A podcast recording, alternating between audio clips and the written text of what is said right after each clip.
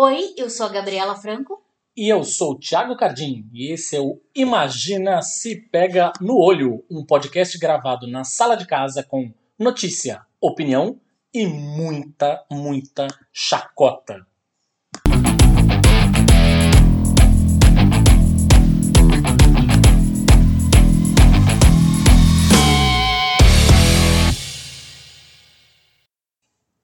Bom dia, boa tarde, boa noite para você aí nessa friaca, que ao invés de entrar em treta nas redes sociais para defender prêmio de quadrinhos, está aí tranquilo, numa boa, com a sua cobertinha, soterrado de gatos, assistindo talvez um filme no Netflix.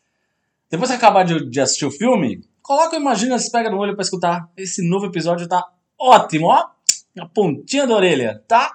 E já sabem, se você quiser escutar direto o assunto da semana, corre lá pro minuto 15 e tal, não sei o quê. Caso contrário, você vai acompanhar com a gente aqui o que de mais palpitante aconteceu no mundo e no Brasil, evidentemente, com o nosso Giro de Notícias. O bilionário Elon Musk esteve no Brasil e foi recebido pelo presidente Jair Bolsonaro em um hotel de luxo em Porto Feliz, São Paulo, a cerca de 100 quilômetros da capital. O evento, que contou com integrantes do primeiro escalão do governo e com empresários com maior ou menor alinhamento com Bolsonaro, foi celebrado pelos apoiadores do presidente com direito à hashtag #BolsonMusk. Alinhavado pelo ministro das Comunicações, Fabio Faria, que encontrou Musk em novembro do ano passado nos Estados Unidos, o encontro serviu para apresentar supostas propostas do bilionário para o Brasil, especialmente para a região amazônica. O motivo oficial do encontro, conforme anunciado pelo bilionário no Twitter, seria garantir a conexão de internet para 19 mil áreas rurais e oferecer monitoramento ambiental na Amazônia, o que, por acaso, já é feito com excelência no país, inclusive por órgãos ligados ao poder público, como o Instituto Nacional de Pesquisas Espaciais, o INPE. Mas lembremos que sim, a SpaceX, a empresa do Musk, tem vasculhado o planeta para ofertar serviços de internet via satélite para áreas carentes, sempre a lucros exorbitantes. A empresa sempre espera ganhar esse contrato para disponibilizar, então, o serviço na floresta amazônica como parte de seus planos de expansão, piriri pororó. Porém, o Musk provavelmente tem outros interesses na região, como a mineração de metais raros que beneficiariam a Tesla, a sua companhia de carros elétricos, bem como a operação de baterias. Não se fala em público sobre tais interesses, uma vez que são encobertos por sigilo corporativo. Lembremos que a floresta amazônica é rica em uma gama de metais como alumínio, cobre, ouro, manganês, níquel, estanho e o popular nióbio, que Bolsonaro tanto ama. Esses são metais valiosos procurados ativamente por empresas de mineração, né, companhias mineradoras, em sua maioria sediadas nos Estados Unidos ou no Canadá, ou então financiadas por corporações estadunidenses, a exemplo da BlackRock. Os interesses comerciais do Musk coincidem com a existência desses minerais e ele já tinha, inclusive, expressado seu desdém quando a democracia, de alguma forma, bloqueia essa extração. Em 2020, não vamos esquecer, depois do golpe na Bolívia, o Musk foi acusado de ter se envolvido devido às necessidades que a Tesla tinha do lítio, que é um metal que pode ser encontrado em grandes quantidades no solo boliviano. E o que o grandíssimo escroto do bilionário escreveu no Twitter: nós derrubaremos quem quisermos. Exatamente. Ou seja, um plot de filme de um bilionário manipulando uma república de bananas. É isso. Sabe aquele filme de Hollywood? Daqueles, ruim, né? É, daqueles república de banana, assim, bem assim, no meio da floresta, sem nenhuma infraestrutura, sem nada. Aí vem um bilionário ali explorar aquele lugar, e aí recai uma maldição sobre ele. Tomara que aconteça isso, mas enfim. É isso, é o Musk querendo vir aqui acabar com o resto da Amazônia e o Bolsonaro abrindo as pernas para ele. É isso aí. Enquanto isso, o governo Bolsonaro usou cerca de 90 milhões do dinheiro que deveria ter sido direcionado para famílias pobres que sofreram com o impacto da pandemia de Covid-19 para comprar o quê? Tratores. Né? Porque o agro é pop, o agro tá aí, né? Os veículos foram adquiridos pelo Ministério da Cidadania, de acordo com informações da Folha de São Paulo.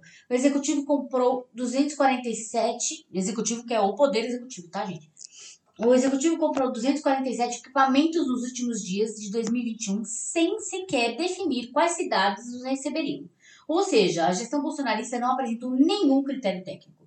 Ainda de acordo com a Folha, o governo ignorou uma determinação do Tribunal de Contas da União, o TCU, e pressionou para acelerar a liberação de recursos. Em junho, o TCU autorizou que sobras de orçamento resultantes da transição do programa Bolsa Família para o Auxílio Brasil pudessem ser liberadas.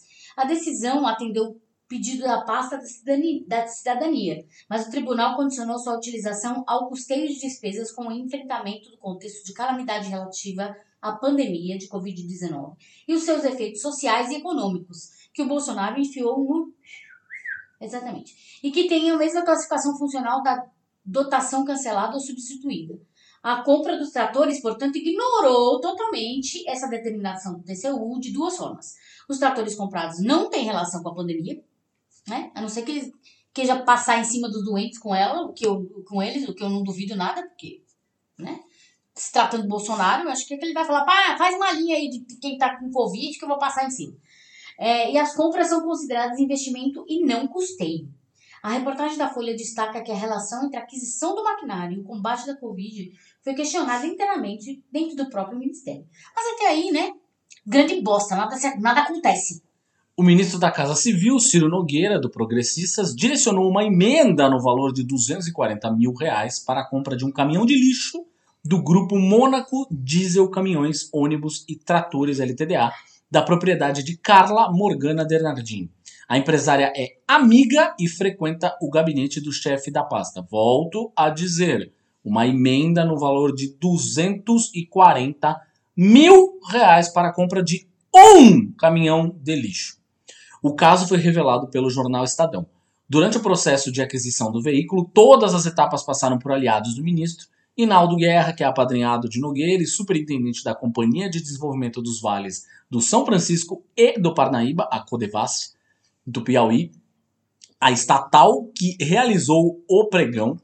Guerra foi responsável pela ratificação do resultado da licitação. Também passou pelas mãos de Carmen Jean, do Progressistas, que é prefeita da cidade de Brasileira, no Piauí, que é para onde o caminhão foi destinado, e, óbvio, a própria Carla Denardim, que é proprietária da empresa vencedora do certame. O deputado federal Ricardo Barros, autor do requerimento que aprovou a urgência da PL 191, que libera a mineração em terras indígenas, em março deste ano está investindo na extração de manganês no leste do Pará. 2 dias antes de ser nomeado líder do governo do presidente Jair Bolsonaro, na Câmara dos Deputados, em 12 de agosto de 2020, Barros abriu uma empresa chamada RC6 Mineração, sediada em seu estado natal, Paraná. Apesar do nome, a empresa foi inscrita na Receita Federal, tendo como atividade fabricação em envase de água mineral, o que não habilita a companhia de realizar extração e exportação de minério. Porém, em março deste ano, Barros entrou oficialmente no setor. A RC6 Mineração passou a compor o quadro societário da Supar Mineração, empresa fundada em 31 de março com sede no município de Marabá. A cidade paraense é marcada pela extração ilegal de manganês, além do desmatamento, garimpos e da grilagem. Ou seja, vão acabar com tudo, vão transformar tudo em deserto. É isso. Um estudo revelado há poucos dias pela CEPAL que a Comissão Econômica da ONU para a América Latina e o Caribe sobre a projeção do crescimento econômico para os países da América Latina mostrou notícias muito ruins para o Brasil e para o governo do Bolsonaro e o seu ministro da Economia, o brilhante, entre aspas, Paulo Guedes. Segundo a entidade ligada à ONU, a economia brasileira será de menor crescimento da região em 2022, com uma estimativa de um balanço final do ano de apenas 0,4%. O estudo projeta ainda que a média do crescimento em toda a região nesse ano deverá ser de 1,8%. O Brasil tem a quarta maior inflação dos países que compõem o G20, grupo que reúne 19 maiores economias do mundo e a União Europeia. O índice está a 12,1% no acumulado de 12 meses. Está atrás da Turquia, que tem 69,9%, da Argentina, 58%, a Rússia, 17,8%, que está no meio de uma guerra. Quando são levados em consideração as 6 maiores economias da América Latina, o país fica na terceira posição, atrás de quem? Da Venezuela, olha só, quem diria? Que tem 172% e da Argentina. tem uma inflação superior à do Chile e do México. E o ministro da Economia, Paulo Guedes, ainda tem a cara de pau de dizer que o inferno da inflação já passou e é que nós que saímos do fundo do poço. Né? Pois é. Só que no fundo do poço tem o quê? Um alçapão chamado Jair Bolsonaro.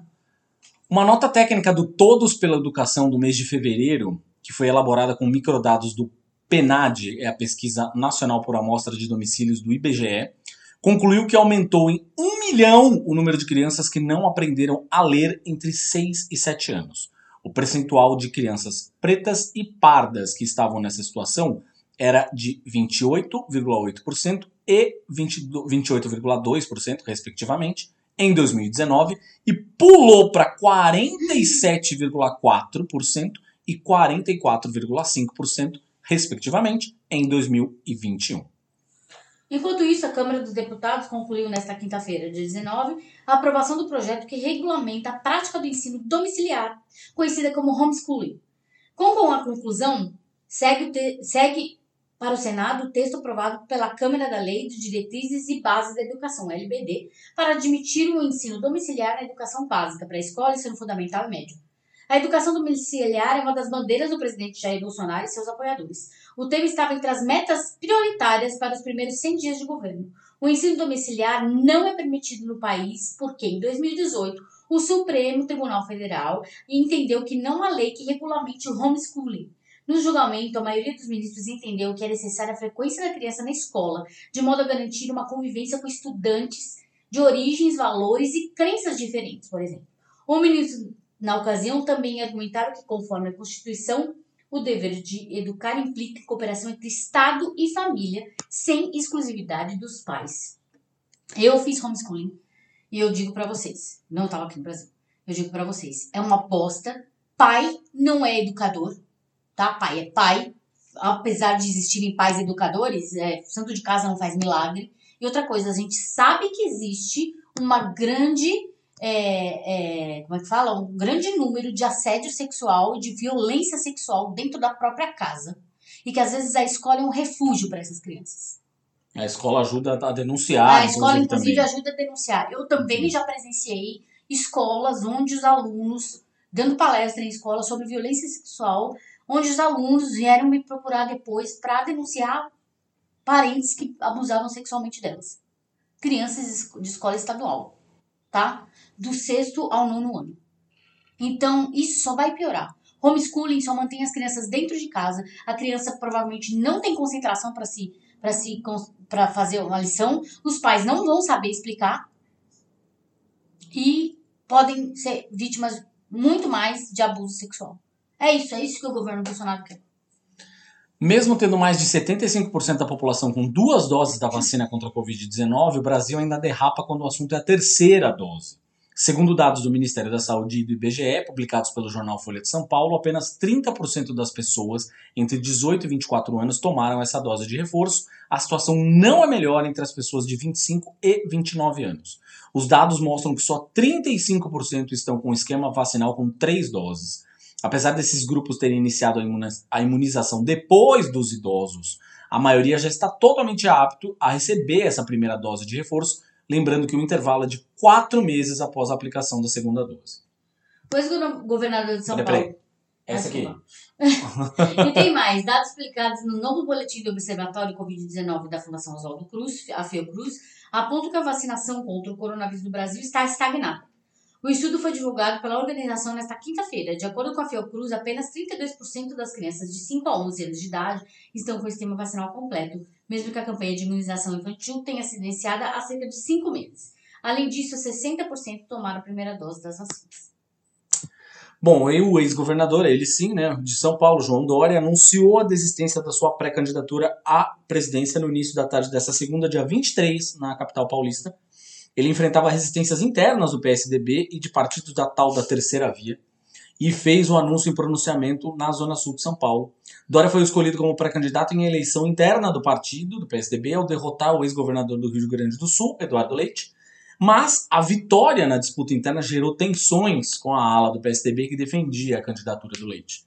No final de março, o ex-governador de São Paulo chegou inclusive a ameaçar desistir da pré-candidatura, mas voltou atrás e fez um lançamento no mesmo dia. O movimento foi lido como uma espécie de contra-ataque aos apoiadores de elite. Uma nova pesquisa IDEA, encomendada pela revista Exame, mostra que o quadro de estabilidade na disputa presidencial com Lula, do PT, mantendo a liderança com 41% das intenções de voto, enquanto o presidente Jair Bolsonaro, PL, apresenta 32%. Considerando apenas os votos válidos, excluindo brancos e nulos, Lula chega a 46%, um patamar próximo de uma vitória no primeiro turno. Já Jair Bolsonaro teria 35,9% dos votos. Cientistas chineses descobriram uma antiga floresta escondida dentro de um buraco gigante na província de Guangxi, no sul do país, informaram os pesquisadores na última sexta, dia 20.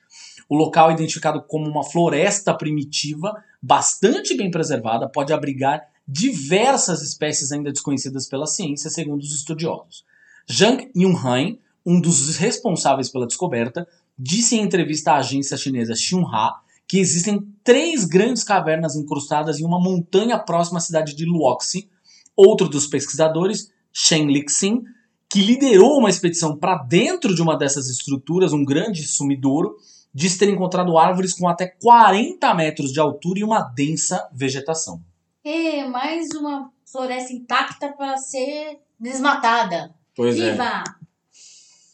A revista Time publicou, nesta segunda-feira, dia 23, a lista de 100 pessoas que exerceram influências ao longo do ano. 2 brasileiros foram lembrados pela publicação. O pesquisador Túlio de Oliveira e a ativista indígena Sônia Guajajara entraram como influências positivas para o mundo.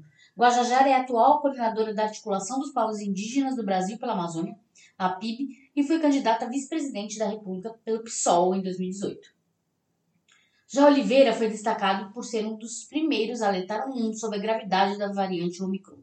Ele foi um dos responsáveis por sequenciar a cepa sul-africana.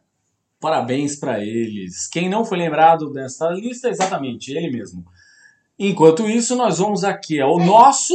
Quem? Ele não é nada diferente, né? Exatamente, por isso. Mas lembra que por algum motivo tinha ele na capa da revista Time lá? Pois é, né? Não era mentira, gente! Mas tinha outra pessoa na capa da Time. Tinha uma outra pessoa na capa dessa de verdade. Durma com um barulho desse. Vamos agora ao nosso assunto da semana. Olha só, o nosso assunto da semana é um assunto polêmico aqui, mas a gente não vai seguir pelo lado da polêmica que muita gente está indo. Explico, vou abrir com o início de texto que é escrito pela Dani de Plácido, que é uma jornalista que escreveu para a Forbes. Abre aspas aqui, começamos. O julgamento entre Johnny Depp, o ator, né, que enfim, todo mundo sabe quem bem é, e a Amber Heard, que é a ex-esposa dele. Amber Heard, caso vocês não saibam, é a atriz que faz a Mera no filme do Aquaman, a ruiva, né? Enfim. O julgamento entre Johnny Depp e Amber Heard continua ladeira abaixo, levando ao ar doses diárias de lavação de roupa suja, trazendo à tona o que há de pior em seu público. Com uma transmissão ao vivo em múltiplas plataformas, apresentando uma ampla gama de celebridades como testemunhas, o julgamento é um espetáculo sórdido desde o início, uma paródia cruel de um reality show. Em meio à histeria nas redes sociais, é fácil esquecer do que se trata o julgamento. Na verdade, é um julgamento de difamação sobre um editorial que a Heard escreveu em 2018 para o The Washington Post, o jornal, no qual ela se autodenomina vítima de abuso, mas sem citar o Johnny Depp. Só que os advogados do Johnny Depp argumentam que a implicação era óbvia, que a Heard sabotou a reputação de Depp, que posteriormente perdeu vários papéis de alto nível, como a franquia Piratas do Caribe e como o Animais Fantásticos, né? Que ele era o vilão lá, o Grindelwald. O júri em breve decidirá se Depp foi ou não injustiçado, mas no tribunal da opinião pública ele já conseguiu uma vitória distorcida. Ninguém quer ver os seus heróis caírem e as acusações da Amber Heard contra o Johnny Depp provocaram uma reação defensiva que desde então se transformou em uma caça às bruxas alegremente misógina. Só lembrando, ela pediu, antes disso, né, antes dela escrever esse editorial aí pro Washington Post, ela pediu uma ordem restritiva contra o Johnny Depp em maio de 2016, alegando violência doméstica, antes dela pedir o divórcio, e o Johnny Depp processou ela em 50 milhões de dólares em perdas e danos por insinuar que ele é um abusador, e ela, na sequência, processou ele em 100 milhões de dólares por ter sofrido violência física e abuso desenfreado do ex-marido. A gente está aqui, portanto, para falar de Johnny Depp e Amber Heard. Tem uma coisa muito legal aqui, um resumo que uma colunista do The New York Times, a Michelle Goldberg, fez a meio da história. Assim, acho que é um resumo interessante para quem não está acompanhando. A gente não quer entrar muito nos detalhes. Como a gente falou nesse início, a gente não quer entrar nesses detalhes sórdidos. Não, e sórdidos de shows, né? E de reality shows, virar um reality show macabro. Não é essa a ideia. É muito bizarro, tá muito feio mesmo. Eu tô sentindo muita dó, eu tô sentindo, assim, dó e miséria, sabe? Aquela coisa miserável. Tô sentindo miserável, uma coisa de miséria mesmo. Do outro escarafunchar o pior que tem um no outro, assim. Né, na tentativa de invalidar e deslegitimar tudo que for falado. Porque é um jogo disso, né? De quem é mais. Quem é melhor que o outro, no final das contas, no julgamento, para ver que prevalece. Então, essa colunista do New York Times, olha só, ela diz que, de fato, a história toda tem muitas ambiguidades, a gente vai falar sobre isso. E não se pode tirar em nada uma eventual culpa da atriz. Veja bem. Mas lembrando que, ponto 1, Johnny Depp mandou uma mensagem para um amigo dizendo que queria matar a Amber Heard e depois fazer sexo com o cadáver queimado dela para ter certeza que ela está morta. Tem um vídeo do Johnny Depp quebrando armários de cozinha enquanto a Amber Heard tenta acalmá-lo, dizendo a certa altura: tudo que eu fiz foi pedir desculpa. E, em uma gravação de áudio, ela diz a ele para colocar os cigarros dele em outra pessoa. E ele responde: cala a boca, sua bunda gorda. Ele admitiu, inclusive, que deu uma cabeçada nela, embora depois tenha dito que foi um acidente. Nossa. Se o Johnny Depp, de alguma forma, vencer, a gente pode esperar muitos processos semelhantes contra outras mulheres que dizem ter sobrevivido ao abuso. O cantor Marilyn Manson, por exemplo, já entrou com um processo de difamação contra a ex-noiva Evan Rachel Wood, que é uma das muitas mulheres que o acusaram de violência sexual. Mas o Johnny Depp não precisa ter sucesso no tribunal para alcançar os seus objetivos, porque em um e-mail em maio de 2016 para o seu ex-agente, o Chris Cardim, ele fala que a Amber Heard estava implorando por uma humilhação global total. Ou seja, esse julgamento televisionado resultou numa explosão de ódio e escárnio dirigido a ela. A atriz volátil, que às vezes era violenta com o Johnny Depp e que nunca cumpriu a promessa de doar todo o acordo do divórcio para a caridade que ela tinha feito, ela está muito longe de ser uma vítima perfeita. E isso fez dela justamente o objeto perfeito de uma reação contra o movimento Me Too, né? Um movimento que a gente sabe que é de... Ou seja, não obstante a mulher ainda ser vítima, ela tem que ser a vítima perfeita. Ela tem que ser a vítima que sofre calada, ela tem que ser a vítima que não reage, ela tem que ser a vítima totalmente subserviente, que volta toda roxa, toda cagada e fudida de uma relação abusiva. Né? O mundo não aguenta uma mulher que reage. O mundo não aguenta. É isso. Ninguém tá falando, né? Que ela tá certa, ela é perfeita, exatamente. Online tem um nível de bullying fudido com ela, assim, numa escala industrial. Não, existe, inclusive, quando ele mandou esse e-mail falando que ela tava pedindo uma humilhação global, existem, não é provado isso, ainda não se provou, porque se provar também, ele tá fudido, né? Mas existe os rumores de que ele pagou muitos robôs para enviarem vídeos na internet sobre a Amber Heard, sobre o quanto ela era desequilibrada, sobre o quanto, né, pra deslegitimar por completo a mulher. Então, tanto no Twitter quanto no Facebook, ele fez sim, um trabalho de PR ao reverso. Não só no TikTok também, TikTok. Inclusive, porque tem um nível de bullying contra ela, assim, em escala industrial. Que e a gente não vê a mesma coisa com ele. Pois é. É muito louco, assim, e todas as plataformas parecem estar cheias de memes pró-Johnny Depp super adoráveis, e aí uma manchete da Vice até faz uma pergunta essencial. Por que parece que toda a internet é da equipe Johnny Depp, é Team Johnny Depp? Mas não é só na internet. Vou falar, vou falar aqui pra vocês uma piada que um humorista fez, e vocês vão tentar adivinhar quem é o humorista. Acredite em todas as mulheres, exceto na Amber Heard. O humorista é o Chris Rock. Ah, jura? Pois é. Isso significa... Ou seja, um cara que é pródigo em fazer piada com mulheres, né? Pois é. Ela admitiu, a Amber Heard admitiu ter batido no Johnny Depp, foi gravada insultando e menosprezando ele, e tem aquele episódio complexo pra caralho do cocô na cama, né? Que algumas pessoas dizem que foi ela que fez, outra que foi o cachorro, enfim, tem uma coisa que ainda não tá muito provada aí. Mas olha só, isso é uma coisa que a gente queria levantar. O conselheiro conjugal do casal fez um testemunho dizendo que eles se envolveram num caso de abuso mútuo. Mas tem alguns especialistas em violência doméstica que consideram essa coisa do abuso mútuo como um mito, né? Argumentando que, embora ambos os parceiros num relacionamento tóxico possam se comportar de maneira terrível, um geralmente exerce poder sobre o outro. Sim. Tem uma relação de poder aí.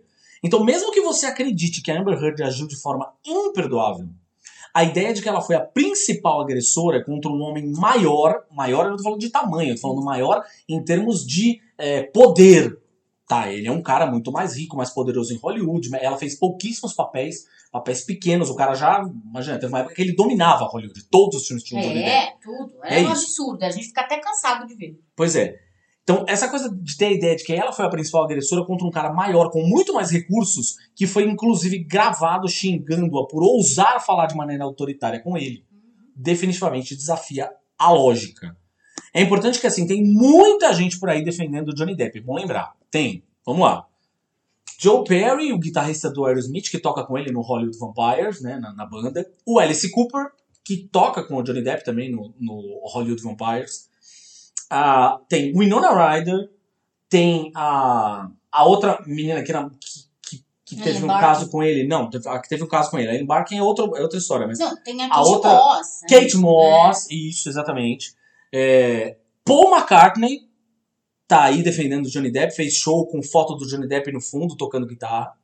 Só que olha só, a Ellen Barkin, que foi ex do Johnny Depp, compartilhou detalhes do relacionamento dos dois, como parte de dessa batalha legal aí, não sei o quê.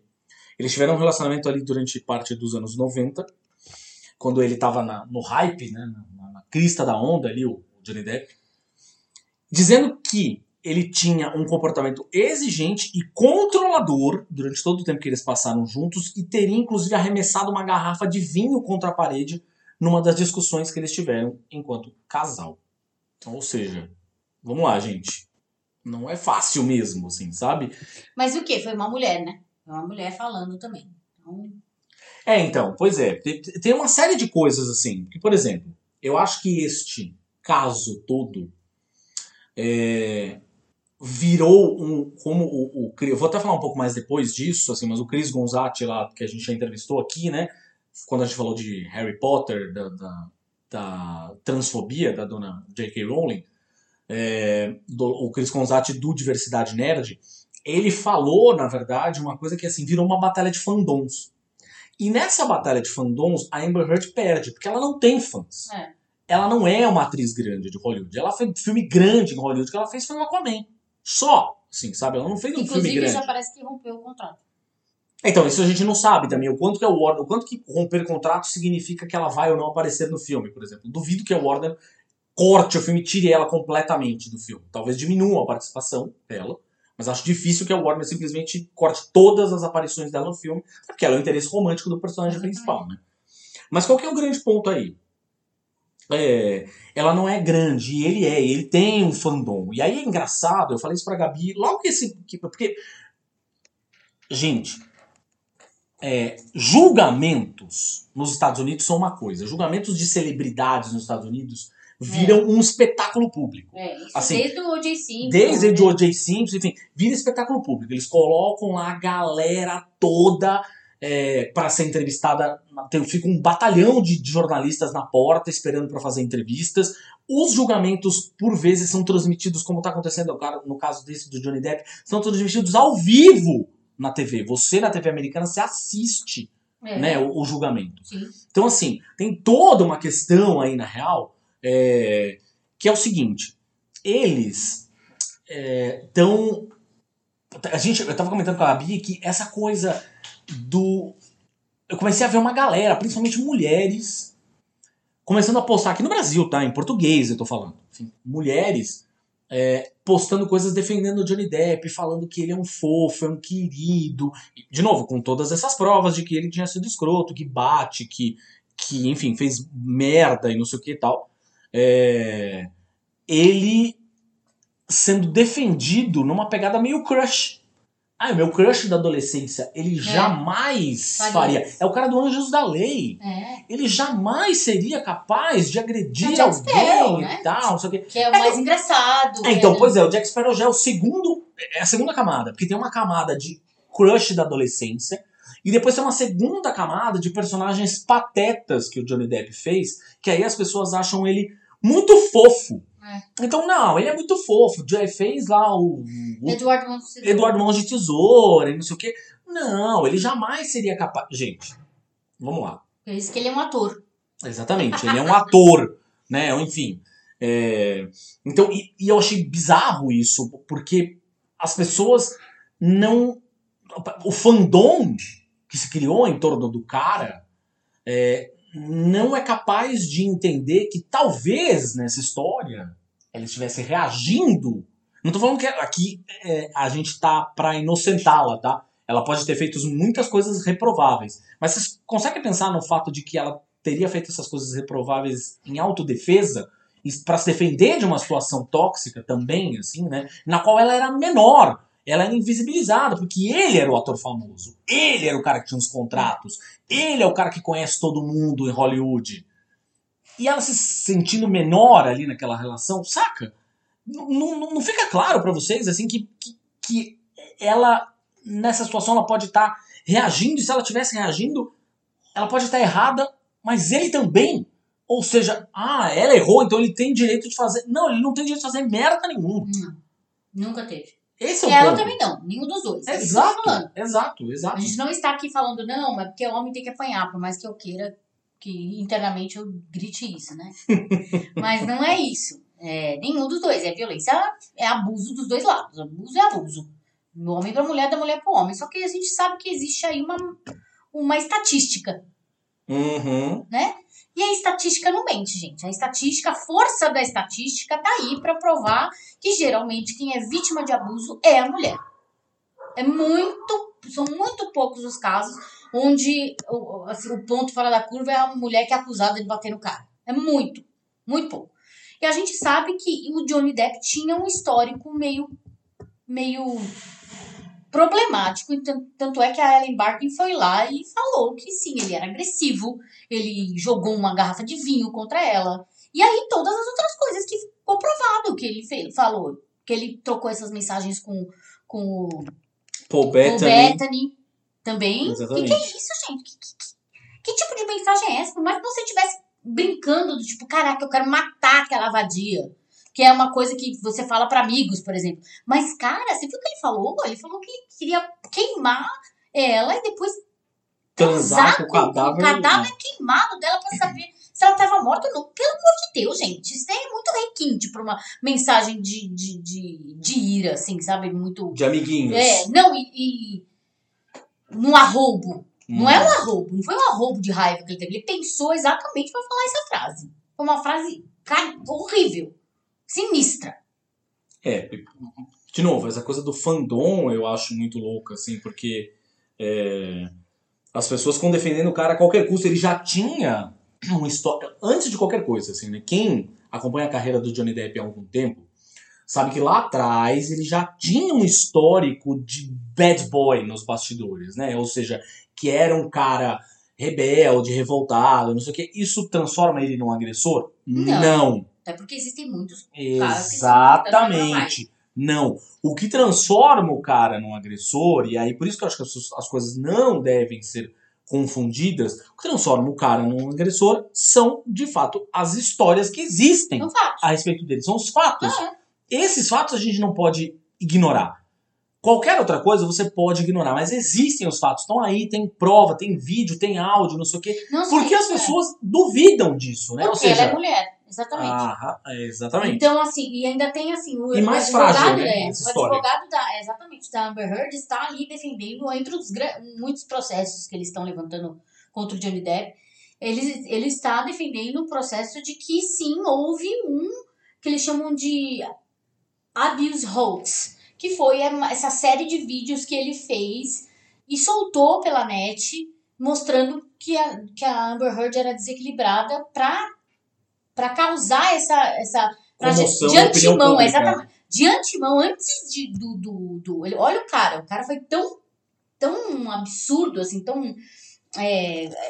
De caso pensado, que ele já pensou em causar uma comoção e colocar a Amber Heard em dúvida, espalhando uma série de vídeos de que ela era uma mulher desequilibrada. E aí o advogado dela, que eu tô lendo aqui no Entertainment Weekly, tá falando que ele calcula um prejuízo de 50 milhões em dinheiro de possíveis trabalhos que ela tenha perdido por conta desses vídeos dela, assim, que ele está falando mal dela, que ele mostra que ela é desequilibrada.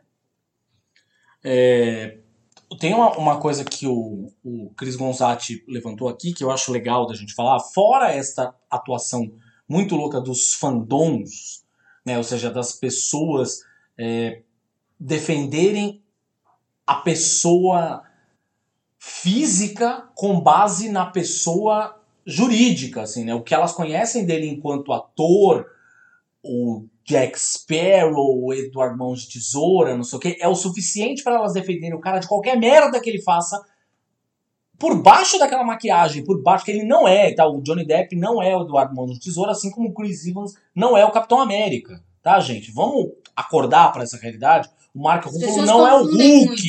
Ou seja, isso me parece muito o caso das tiazinhas aqui no Brasil que batem na pessoa, na rua, no ator que faz o vilão na novela.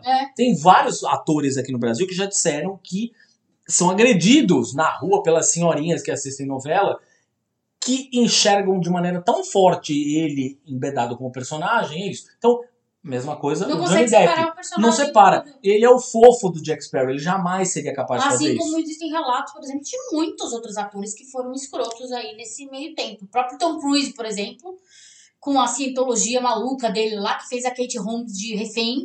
A própria... A Nicole Kidman, cara. Quem não se lembra da pródiga foto da Nicole Kidman saindo do escritório de advocacia depois de ter assinado o divórcio do Tom Cruise lá, tipo, levantando as mãos pro céu, assim, tipo... Estou livre desse maluco. Tipo, o Tom Cruise é doido, cara. E ele é um herói. Ele, tipo, é a Missão Impossível, o Maverick, é o caralho a quatro. Mas gente, o que o cara faz na vida privada dele? Quero outro exemplo? Armie Hammer. Porra, Armie Hammer tá sendo acusado de umas coisas absurdas, cara. Mas olha só, por exemplo, no caso do... Foi ótima comparação. No caso do Armie Hammer, por exemplo, é um cara... que as acusações contra ele são tão graves quanto, porém, é um cara que a opinião pública não tá defendendo. Não tá passando pano para o que o cara faz. Por quê? Porque ele nem de longe é tão conhecido e tão famoso quanto o Johnny Depp. E não só isso, as vítimas dele sofreram caladas. Elas não reagiram. Tem isso, mas acho que não só isso. Ele não é um cara tão famoso quanto o Johnny Depp. Sim, mas as mulheres que foram... a público falar, e elas não revelaram quem elas são. Ficaram, sim. Elas não tiveram sigilo, exatamente, sigilo de identidade. A gente não sabe quem são, talvez sejam até atrizes famosas, bababá. Mas elas falaram que elas sofreram ameaças dele, tipo, de que ele queria, tipo, canibalizá-las, literalmente. Exato. Tipo, comer a carne delas, um negócio absurdo, assim, tipo, de doido. De problema psiquiátrico, assim. E elas fugiram, elas relataram que elas ficaram assustadas, bababá, em hipótese alguma, elas chegaram e falaram, mas aí eu também falei que eu ia cortar o pau dele fora. Não, nenhuma delas fez isso. Todas elas ficaram acuadas. E aí o público, ai, coitadas, ficaram acuadas. Elas são as vítimas, ficaram no papel de vítima. Exatamente. O Chris Gonzatti, como eu falei, do Diversidade Nerd, ele trouxe ainda um outro lado que eu acho que é muito interessante aqui, comentando no Twitter que este caso foi transformado numa bandeira política pelos nerdolas que acreditam que uma eventual derrota judicial da atriz é sinal de fracasso das pautas feministas. Exatamente. Né? Eles estão usando o caso do Johnny Depp e da Amber Heard pra invalidar as pautas feministas. Tá querendo falar, aí ó, viu as feministas? Vai todo mundo se fuder, essa mulher é desgraçada. Elas odeiam mulheres, então elas têm que sofrer. É um sintoma, segundo o Chris falou, da ignorância masculinista que tem prazer. Masculinista, caso vocês não saibam, é uma versão em português, aportuguesada, né? Do adjetivo pra incel, né? O masculinista, né? O extremo. O masculino, né? Masculino. Então, que tem prazer, esse tipo de galera, esse incel, né, raiz, assim, é o cara que tem prazer em ver a mulher ser derrotada, né? E aí o Chris, vou abrir aspas aqui pra dar quote pra ele, que diz o seguinte: quem estuda bem o caso é quem tem acesso a todos os documentos, provas e evidências. A gente aqui na internet tem desinformação e as pautas na mídia. O feminismo tem lentes pra ajudar na compreensão dos diferentes tipos de violência. Isso é muito mais complexo, agora como eu falei, que uma disputa de fandoms, como estão fazendo dele. Isso é fato. Ou seja, transformaram numa disputa de fandoms e o resultado é que ela está sendo super atacada, a Amber Heard, mas mais do que isso. Isso é importante também que se diga. Outras mulheres estão sendo atacadas. Sim. Aqui no Brasil, inclusive. Mulheres que defendem a Amber Heard, por exemplo, estão sendo atacadas. Estão sendo tratadas como manipuladas pela mídia. Nossa, direto eu recebo um monte. Quando eu estou em algum, por exemplo, comentário de portal, alguma coisa assim, que eu vou lá, faço questão de falar Johnny Depp é um lixo, Johnny Depp é abusador, violento, bababá. Nossa, eu recebo... Eu tenho que bloquear, eu tenho que tirar as notificações desse tópico que eu comentei, porque senão eu recebo uma enxurrada de ameaça. Uma enxurrada de ameaça. Mesma coisa que um bolsonarista, assim. É mesmo nível, que é a mesma coisa, no final das contas, né? Bolsonarista, machista, masculino, e assassino, nazista, pra mim é tudo a mesma coisa. E eles, assim, vêm com tudo em cima, falando, sua feminista, você vai morrer, tem que morrer mesmo, sabe? Um discurso super alinhado, assim. Pois super dentro da coerência, super coerente. De fato, me assusta muito, na verdade, ver a quantidade de mulheres, assim, que estão apoiando o Johnny Depp, assim, saca? Apoiando cegamente, eu digo. Porque, de novo, se você tem o mínimo de coerência e diz assim, putz, os dois lados têm coisas esquisitas, vamos tentar analisar essa história por outro ângulo, não sei o quê. Eu juro que eu até entendo. Talvez não concorde, mas eu juro que eu até entendo. Agora a pessoa que cegamente fala, não... Johnny Depp, tadinho, coitado dele, vem aqui, fofo, me dá um abraço. Não, pior que assim, tem gente que tá fudando a timeline com coisa do Johnny Depp. Gente, eu não preciso disso, não. Se você é uma pessoa que tá apoiando Johnny Depp, eu vou ver e eu vou dar um follow em você. Desculpa aí. É você que tá aí postando coisas, apoiando você que é ouvinte do Imagina se pega no olho, assim, ou dos nossos projetos, meus projetos, projetos da Gabi e tal, né, que segue a gente e tal. Você que tem aí postado muitas coisas a respeito do Johnny Depp, tadinho, coitado, não sei o que, saiba que nós paramos de seguir você, assim, tá ligado, né? No mínimo nós silenciamos o seu feed, assim, então, porque a gente não apoia isso daí, a gente é contra o Johnny Depp, a gente não acredita na inocência dele. Não acredito na inocência dele, porque é mais um homem que está construindo toda a sua imagem e usando o machismo ao seu favor. Usando o machismo ao seu favor. Ele simplesmente está jogando o jogo porque ele sabe que o time dele ganha. É assim, simples. E o mais engraçado é que... aliás, eu nem acho que é engraçado, perdão, não é essa a palavra. Mas eu acho que é o que mais perigoso... Eu ia dizer o mais curioso no seu filme, mas acho que não é curioso de fato também, é perigoso mesmo. Acho que o mais perigoso dessa história toda é que, assim, independente do que ela tenha, independente se ela tá certa, se ela tá errada, não sei o que, blá blá. Mas o mais perigoso nessa história, no fim, é o precedente que ela abre. Aquilo que a gente tava falando do Marilyn Manson aqui, que é amigo do Johnny Depp também. Detalhe, vamos aí deixar claro, tá? É amigo do Johnny Depp também. Ou seja, os seus amigos. Você imagina o o que pode acontecer, por exemplo, no caso do Marilyn Manson, que tem uma dezena de mulheres acusando que finalmente tiveram coragem, foram encorajadas umas pelas outras, ou seja, uma delas teve coragem de falar publicamente, a gente já falou a respeito disso, né?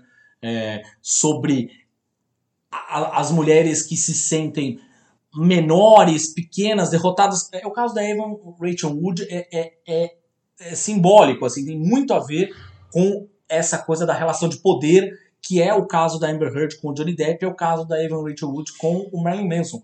Ela não tinha falado nada. Por quê? Porque ela, enquanto atriz em Hollywood, é muito menor do que é o Marilyn Manson enquanto músico. Sim. Né? Ou seja, ela é dentro de Hollywood muito menor do que ele, não tem o poder que ele tem, a influência. Também tem, exatamente. Fora que o Marilyn Manson também tem um fandom muito esquisito, digamos, né? Digamos por alto, esquisito para dizer o mínimo, na verdade. Exatamente. Né? Lembrando de Columbine, por exemplo. Os caras alegaram que eles foram inspirados pela música do Marilyn Manson. Sim. A atirar lá na escola em Columbine. Então, assim, a gente não pode, óbvio, culpar o produto música, cultural, não, exatamente, né? O produto cultural das insanidades humanas, não é assim? Já fizemos um podcast sobre isso. Exatamente, um podcast sobre isso. Porém, é o perfil de fã do Marilyn Manson que a gente está recortando aí. E é muito louco, na real, porque... Que é incel, é uma galera incel, que é a galera que se acha esquisita, que é vítima de bullying, né? Uma eventual vitória, e de novo, como a gente já falou aqui, o Johnny Depp, junto à opinião pública, pelo menos, já teve uma vitória, né? Mas uma eventual vitória judicial, jurídica mesmo, no tribunal, pode abrir precedentes terríveis, assim, terríveis a ponto de nunca mais se acreditar na vítima. Ela tá sempre mentindo, tem sempre o precedente. E se ela tiver inventado? E se ela tiver... Quando a gente sabe que esses casos são a minoria. E no caso da Amber Heard, a gente ainda tá defendendo aqui, não que ela inventou nada, pelo contrário, a gente está defendendo que ela também tenha cometido, sim, os excessos que a gente está falando aí, mas que isso não faça com que o Johnny Depp não tenha cometido, pelo contrário. Ele também tenha cometido. Aí existia uma relação tóxica. Um relacionamento tóxico entre os dois, assim, sabe? E eu acho que toda essa movimentação em torno do caso deles é para ter a desculpa perfeita para qualquer assunto. Toda vez que aparecer alguma coisa na mídia, por exemplo, de um fulano que se descobriu que ele, por exemplo, teve uma coisa de assédio sexual ou estuprou alguém, não sei o que lá. Pode ser uma mentira. Vocês não lembram do caso do Johnny Depp? Olha lá. Lembra como ele foi vítima. Ele foi inocentado, o juiz inocentou, tadinho dele, não sei o que. É isso. Isso tá muito próximo de acontecer. Tá muito próximo de acontecer. E aí fica cada vez mais difícil a mulher provar que ela foi vítima de abuso. Cada vez mais difícil, como se já fosse fácil. Né? Aí temos casos como, por exemplo, da Elisa Samúdio, por exemplo, que foi picada, jogada pros cachorros, e o cara continua jogando futebol, aí continua sendo goleiro. E nunca aconteceu nada. Né? E tal qual aconteceu agora com o Chris Rock fazendo piada com a Amber Heard, também virou piada, né? Humoristas muito, entre aspas, aqui, fazendo muitas aspinhas com os dedos. Porque pra mim o Chris Rock morreu e foi enterrado. Sabe? E ainda assim, eles questionam até a sanidade do próprio Will Smith nessa. O Smith que ficou errado na história. Eu fico muito, sem brincadeira, gente. Eu fico muito chocada. Eu não deveria ficar, porque eu mesma já fui vítima de hate de mulher. Mas eu fico muito chocada enquanto as mulheres não pensam nem duas vezes em tomar as dores dos homens. Eu fico chocada. Eu fico chocada, é uma coisa que eu não entendo. Como se a pessoa estivesse indo contra a própria natureza. Não bastam as estatísticas, não bastam o tanto de violência que ocorre todo dia. Se você liga essa maldita dessa televisão, em qualquer jornaleco, por maior que seja, por mais idôneo que seja, um jornal nacional, não que eu esteja falando que o jornal nacional é idôneo, mas enfim... Sabe, não tô, na verdade, fazendo um recorte só em jornal, aqueles puro sangue. Policialescos, é. Policialescos. Mas estou falando no jornal. Qualquer jornal sempre aparece uma notícia de feminicídio. Sempre aparece uma mulher morta vítima de violência. Violência sexual. Ô, amigo, entra no Twitter. Vai no Twitter. Toda hora. Será que vocês não param, não colocam uma mão na consciência e falam, caralho, será que... Porra, só dessa vez eu não posso simplesmente ficar do lado da mulher e ver o que né? Se dá o benefício da dúvida. Mas não dão benefício da dúvida. O que mais tem é a mulher que levanta aí a bandeira de macho. Cara, vocês não têm vergonha? Vocês não têm vergonha disso? Que vergonha eu tenho de vocês? De mulher que defende macho. Eu tenho vergonha de mulher que defende macho. Vergonha. Sabe? Por mais que Amber Heard também esteja errada. Claro que está errada. Não estamos justificando o que ela fez. Acontece que é um comportamento do Johnny Depp, isso daí. Já é uma coisa que vem dele de outros relacionamentos, que não é só com a Amber Heard. Como a Ellen Barkin já falou. Até agora eu não vi nenhum ex-namorado da Amber Heard chegar lá e falar, ela era assim comigo também. Não chegou, não tem nenhuma testemunha desse tipo. É verdade. É, nesse caso não. É verdade, é verdade, bem lembrado, assim, porque tem muitas, na verdade...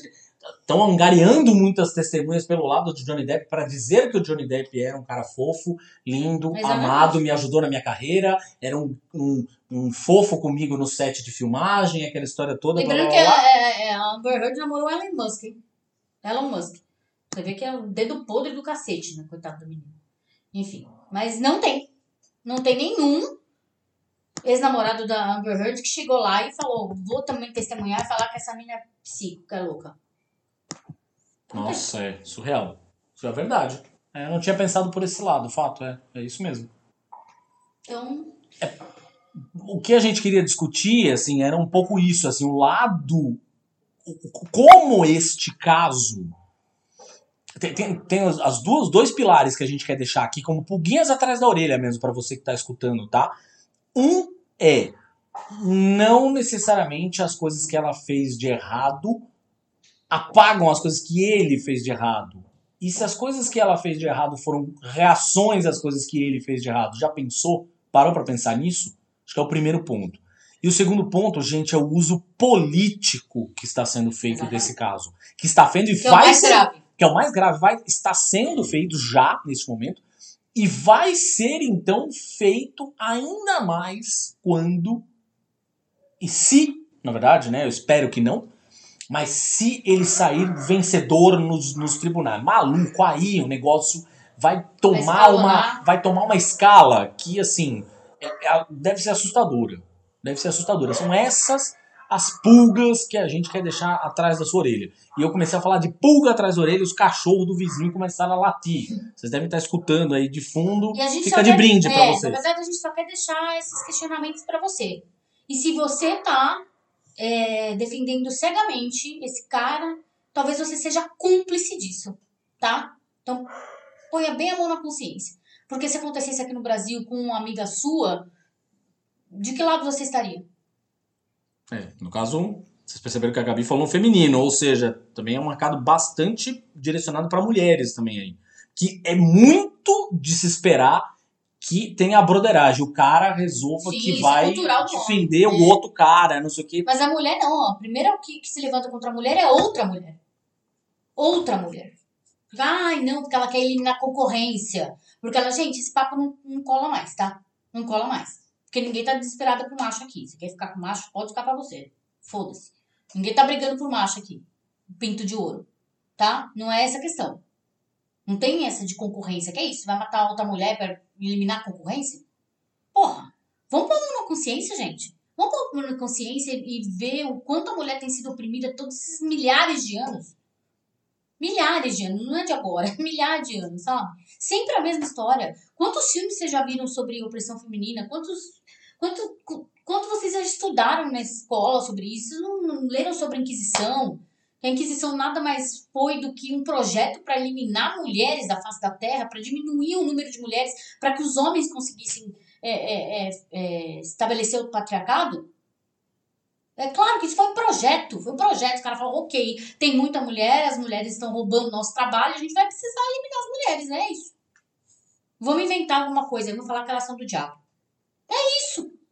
É, assim, tô resumindo a Inquisição em uma frase. Mas é isso. Vai ler sobre isso. Ai, não, porque tinha uma discussão religiosa. Claro que tinha. Tinha, os caras colocaram a mulher como encarnação do mal. E precisava ser eliminada. É, você cobre a coisa toda com uma discussão religiosa. Exato. Aí você vai ver que é pura misoginia. Que é pura misoginia. Então, assim, vocês não estão cansados disso, não? Sabe? Vocês não têm amor à própria vida? Porque uma hora pode ser você, viu? Só deixando esse recado aqui. É isso, gente. Pensem. Pensem, ao invés de se deixar envolver pelo fofo do personagem que o cara interpreta no cinema, comece a pensar que por trás daquilo tem um ser humano. E por vezes pode ser um ser humano bem escroto. Bem escroto. Por isso que tem toda a coisa que a gente, de alguma forma, sempre acaba discutindo em algum assunto aqui relativo à cultura pop, que é a coisa de separar o artista da obra. E aí, você consegue separar o artista da obra? Fica aí o questionamento. Dicas culturais. Olha só, chegaram aqui as nossas dicas culturais. Estavam com saudade das dicas culturais. Ficamos 2 semanas, né? A nossa semana que a gente ficou fora. E depois, quando a gente voltou, a gente não fez dicas culturais. Foi um lance especial só de streaming, né? Enfim. A gente começa aqui com um filme, então. Que filme? Que filme? O Homem do Norte, The Northman. O Nortista. Tudo bem? Um novo filme do Robert Eggers, o mesmo diretor de A Bruxa e O Farol. É esse mesmo. São filmes que nós dois amamos aqui. Exatamente. São os favoritos da casa. Na verdade, sobre sexualidade da mulher. O Farol é sobre do homem. É masculinidade tóxica total, na veia, aquele lá. E aí ele teve uma ideia de fazer um épico viking. Teve a ideia e teve dinheiro, né? Porque assim também tem esse, né? Os 2 primeiros filmes dele eram bem filmes independentes, assim. E aí agora um grande estúdio chamou o moço na chincha e falou: Tó, um caminhão de dinheiro pra você aqui, faz um filme aí. Com um orçamento, gente, que, vamos lá, é um orçamento de filme da Marvel que deram pra ele, tá? Ele foi lá e fez um épico que é, na verdade, baseado num conto viking, que é o conto que teria inspirado o Shakespeare. Hamlet, né? O Shakespeare ia fazer o Hamlet. Inclusive, o nome do protagonista é Hamlet. Hamlet, é isso mesmo. Que é o Alexander Skarsgård. Da pródiga família Skarsgård aí. Que é o irmão dele é o It, é o Pennywise, o pai dele é o cara lá do Thor. Por aí vai. E aí por aí vai. Deve ter um monte de irmão, primo aí que faz. E todo mundo é ator, incrível. Eles são a família Baldwin nórdica. O que eu acho é que é um filmaço em termos de cinema, assim, visualmente o filme é lindo, a fotografia é linda, a direção de arte é linda, a recriação histórica é linda e muito apurada. Então, ou seja, você vai assistir, querido Tupiniviquim de Osasco, talvez você fique um pouco frustrado, porque eles mostram os vikings sendo bastante cruéis, inclusive sanguinários, assim. Porque é isso que eles querem. Ah, macho! Bate no peito e grita. Mas aí, por exemplo, o grande herói viking da história, no fim das contas, apanha, leva porrada e sofre por amor da bruxa eslava. Então, assim, talvez eles fiquem um pouco frustrados nesse sentido.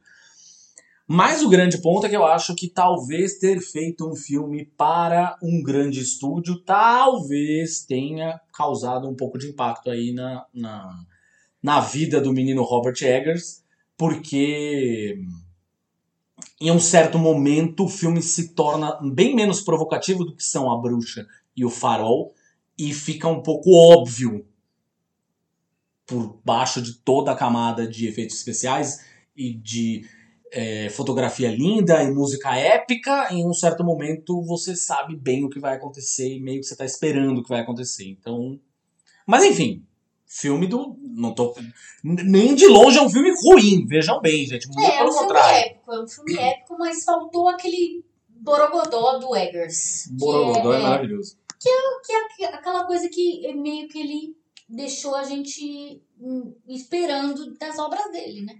É. Que é um plot twist, que é um negócio... Caraca, nunca esperei que isso fosse acontecer. Não esperaria isso! É, que é o que ele faz no Farol, que é o que ele faz na Bruxa. E nesse daí a gente ficou...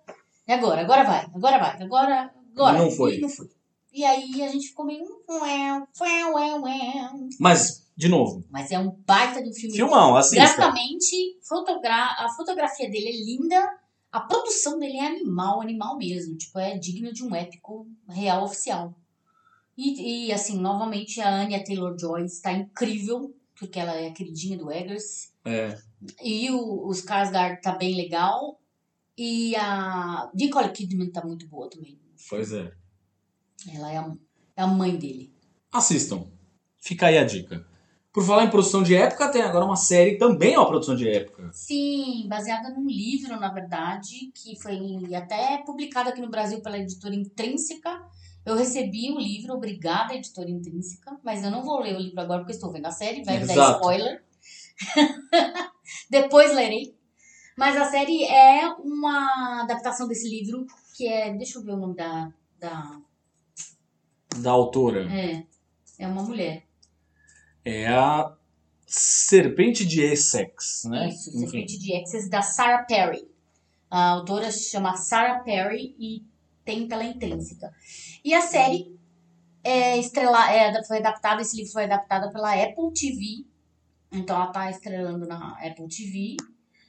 E tem como protagonistas a Claire Danes, não sei se vocês lembram da Claire Danes, é a que fez o Homeland, foi a que fez Romeo e Julieta do Baz Luhrmann, com o Leonardo DiCaprio, foi a que fez Minha Vida de Cão, que eu amo essa série. É. O único papel importante da vida de Jared Leto, olha aí, fica aí a dica. E quando eu era adolescente, passava Minha Vida de Cão, eu amava, foi quando a Claire Danes despontou, foi o primeiro grande papel dela, assim, foi muito legal. Uma série de adolescente, assim, que era pesadíssima, inclusive, falava muito de condição mental, era bem legal.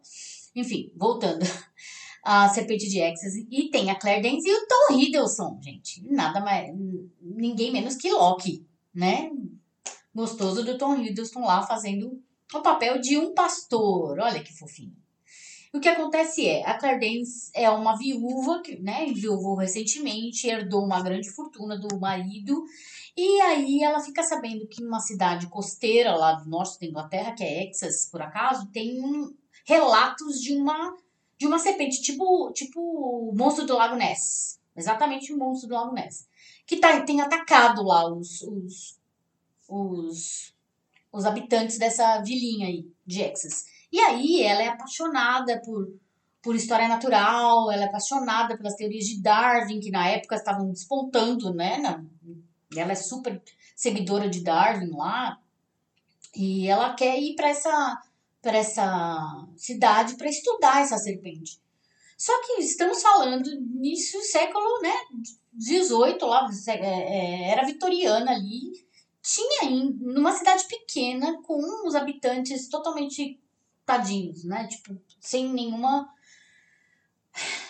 formação intelectual. Isso, ali, isso. Numa galera, né? Tipo, mais de bem... Como é que se fala? Os habitantes de... Quer dizer, fala o que é isso?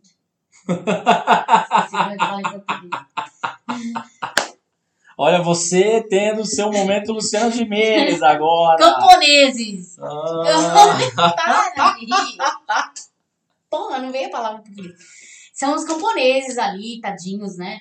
Que vivem de pesca. E aí eles estão sendo assombrados por essa serpente que eles acreditam ser uma manifestação demoníaca. Óbvio, Satanás. Né? Satanás. Então cabe aí ao pastor, que é o Tom Hiddleston, manter a calma da população, enquanto a Claire Danes, que também se aproxima dele ali, estudar se essa serpente é, na verdade, uma manifestação espiritual ou se ela existe mesmo, se ela é um animal que ela não conhece ainda. Então é bem legal, é uma coisa entre razão e espiritualidade ali, que fica os dois âmbitos se chocando o tempo todo.